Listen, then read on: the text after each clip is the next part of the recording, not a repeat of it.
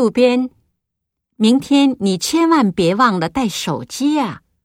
还真是，要是不带手机的话，就没办法联络了。对呀，我最担心的就是万一你我有一个人忘了带手机，或者手机没电，联络不上，就糟糕了。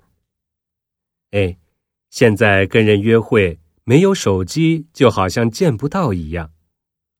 我就觉得奇怪了，以前没有手机的时代，大家都是怎么约着见面的？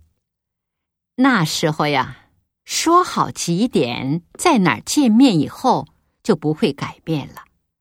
无论发生什么事，都要去约好的地方等着，不是吗？嗯，没错。还有车站附近的公用电话亭前面，总是有人排队。大家要是见不到，就往家里打电话，让家人帮着传递消息。是的，是的，你这样一说，我想起来了。那时候在公用电话亭打电话的人很多，现在越来越少了。没错，现在我根本看不见有人打公用电话了。哦，对了，我说一下。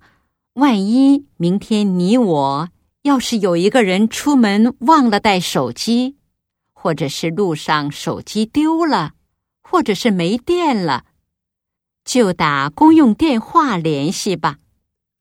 打到哪儿啊？打到家里呀。打到家里？你真糊涂！你我都是单身，打到家里谁接电话呀？哎呦，对对。我把这件事忘了，那怎么办呀？所以我想知道，没有手机的时候，人们是怎么约着见面的吗？